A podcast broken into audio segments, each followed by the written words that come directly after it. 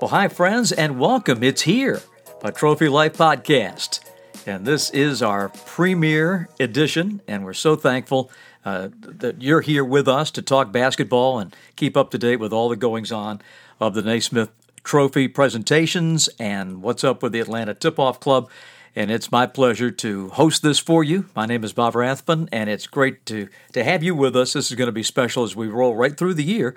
Uh, we don't stop at the end of college basketball. We'll go on uh, every month uh, with our podcast. So great to have you with us, and uh, let's get started.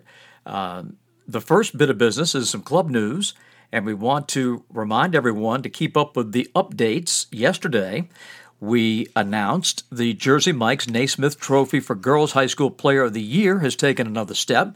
We have released the 25 player midseason team, and that will be reduced to 10 in early February, so keep up to date with that. Coming out Thursday, if you're listening to this on Wednesday, tomorrow, the boys' midseason team will be announced, so look out for that. The college basketball season, as you know, is well underway, but now that college football is finally finished, uh, we can really concentrate uh, our total focus on the college basketball season now, and uh, it's been nuts. Fran Fraschilla from ESPN is going to be our guest. He'll join us in just a minute. But some of the things that have been going on in college uh, basketball have been absolutely crazy. We've had six different number one teams in the first eight weeks of the season. If you look at the ACC standings, North Carolina is tied for last. They just lost to Clemson at home, first time that's ever happened. Clemson was 0 59 in games played against Carolina in Chapel Hill. The Baylor women they went to UConn and won, and they ended the Huskies' 98 game home court winning streak last season. They beat Connecticut to end a 126 game regular season win streak. Uh, back in November, we had massive upsets with Stephen F. Austin winning at Duke and Evansville winning at Kentucky. And here's little Butler. Remember when they went to the Final Four? Well, this year, not much was thought of Butler. They were picked eighth in the preseason by the Big East coaches. They are number six in the country as we record this today. And what's crazy about that is when they went to back to back Final Fours, they were never higher than 11th.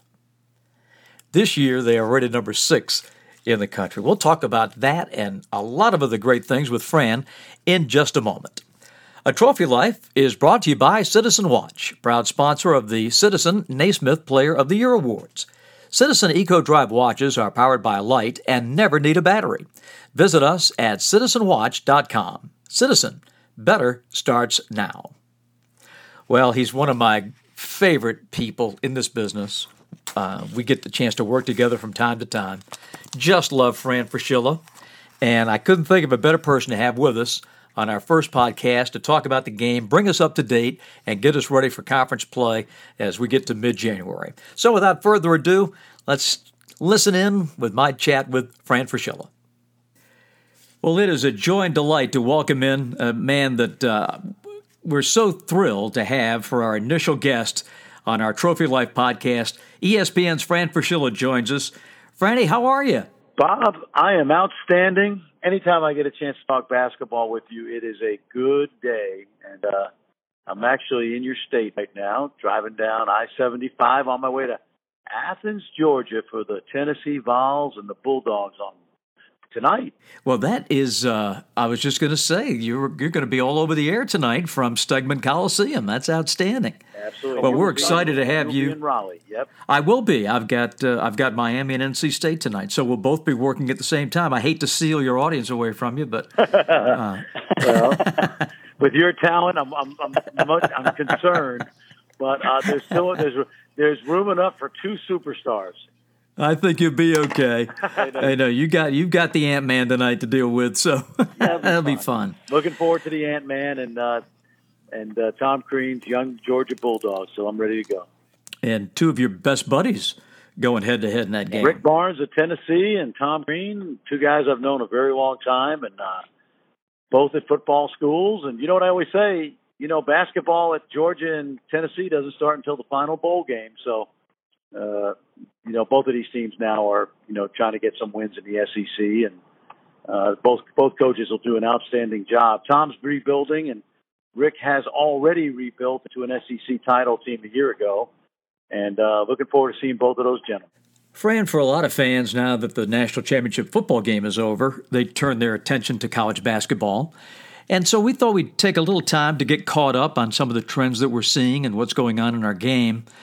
Um, one of the big things is moving the three point line back and the effects that it's had on the offense. What's your take on what you're seeing around the country? Well, I think it's had an effect. There's no question. Uh, we thought this is one of those unintended consequences things. Uh, many of us felt the line was too close, even though shooting and scoring has been up in recent years. And uh, the idea that we'd move it back to the FIBA line, give it some uniformity, at least in amateur basketball, and might open up the floor spacing, uh, much like you see every night in the NBA as you cover the Atlanta Hawks. Um, but it's kind of had the, the reverse effect. Uh, shooting percentages are plummeting. Um, really good shooters affected much by the line, um, but the average shooters have been really affected, and the average shooters in the past couple of years have now become below average. And uh, quite frankly, the games have been a little bit more muddied and uglier, and uh, we're seeing a little lower scoring. And I also think, you know, there's no great, great one and done lock, you know, lock uh, uh, players like a Zion last year. It could be Anthony Edwards, but there's uh, you know some other guys that are not playing in college that could vie for that number one pick. Um, but interestingly enough, Bob, 84 kids enter, uh, 84 kids th- decided to stay in the NBA draft as early entries. And only 40 of those guys got drafted. The other 44 now are probably in the G League, Europe, et cetera. And that's a big talent drain, I think. That's the most kids I can ever remember staying in the draft. So I think we're there right now, but I think it'll all sort itself out over the next couple of years. And uh, we've had up and down cycles in college basketball before. One of the other big stories on the men's side is the fact that there's been no dominant team to date. We've had a half a dozen clubs uh, move to the number one spot in the polls. Um, yeah, no dominant team, but that seems to suggest, Fran, that you're going to have a wide open NCAA tournament. Well, I think that's true. There's no there's no Duke with Zion and Cam Reddish and R.J. Barrett, and while that's great for TV ratings, and uh, I'm sure there's some lamentation on the part of TV executives that there isn't a dominant team. I think it certainly opens up college basketball for lots of balance, parity, upsets, surprising scores, which we've seen a few of already this year. And as you indicated, you know, when six different teams have been the number one team in the country over the early part of the season, I think it says something about, you know, the lack of invincibility among the elite clubs this year.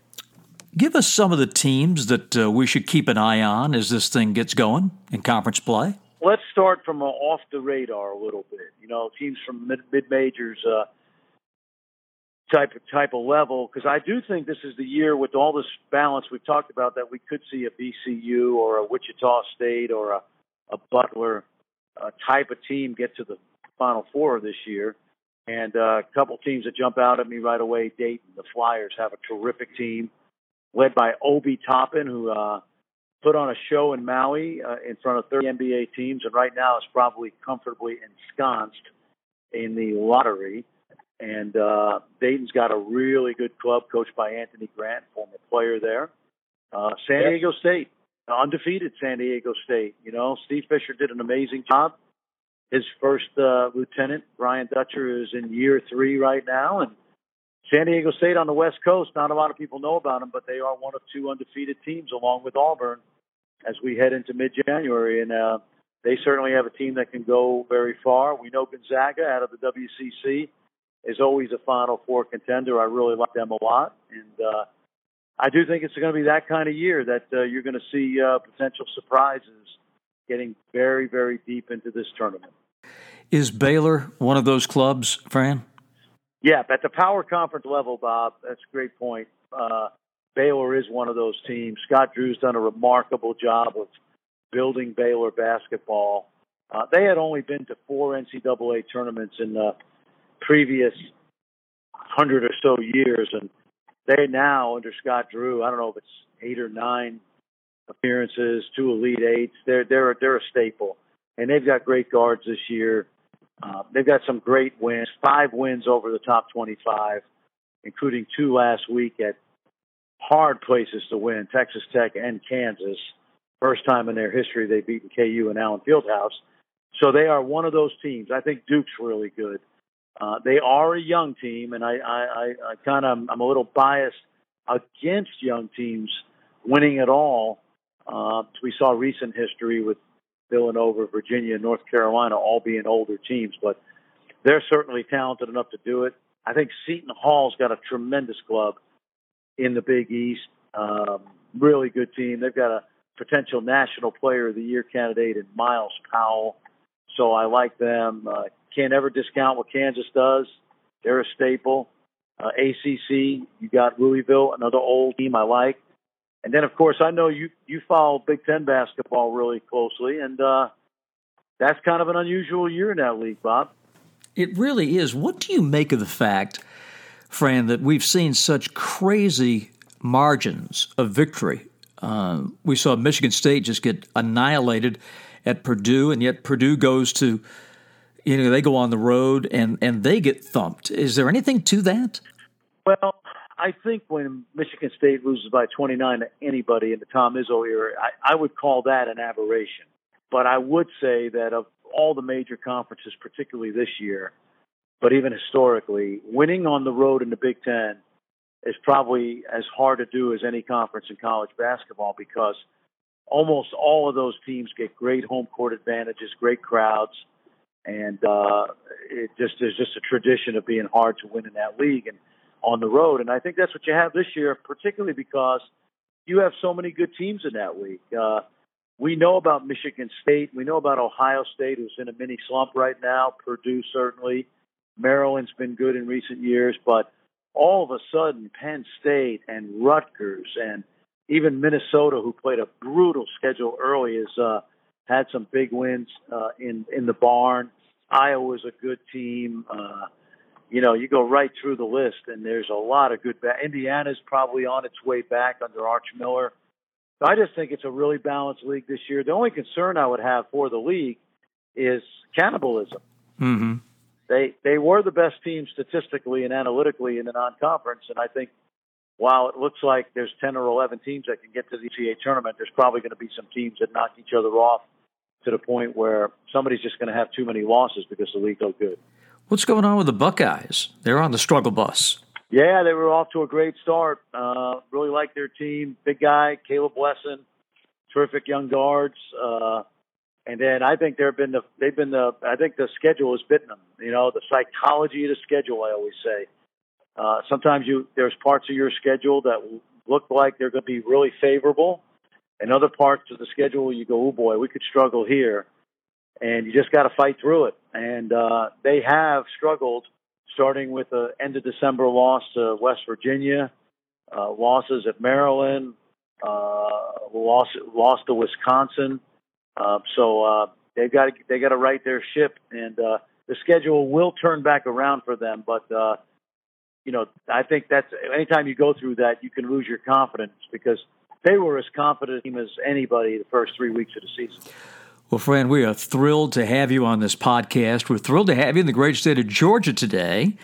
And we're thrilled to have you back in the great state of Georgia. We're so excited with the Final Four coming here in April. We can't stand it. And uh, so looking forward to the conference season, then the tournaments, and, and get onto the NCAAs. So thank you, friend. We appreciate you. Always great talking basketball with you, Bob. And then my my biggest decision today is I've got to figure out as I drive down I 75 which cracker barrel do I stop at.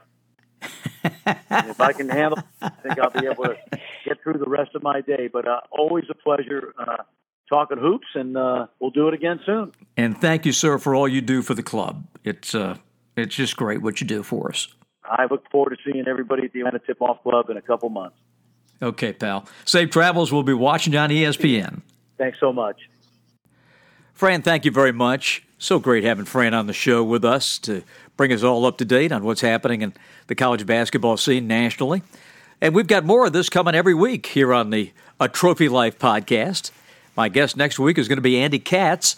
Andy now with Fox Sports and the NCAA, and of course, wall to wall blanket coverage of the college game. So we'll learn even more from Andy next week I want to remind everybody to please subscribe to the podcast. It helps us in so many ways and rate us too.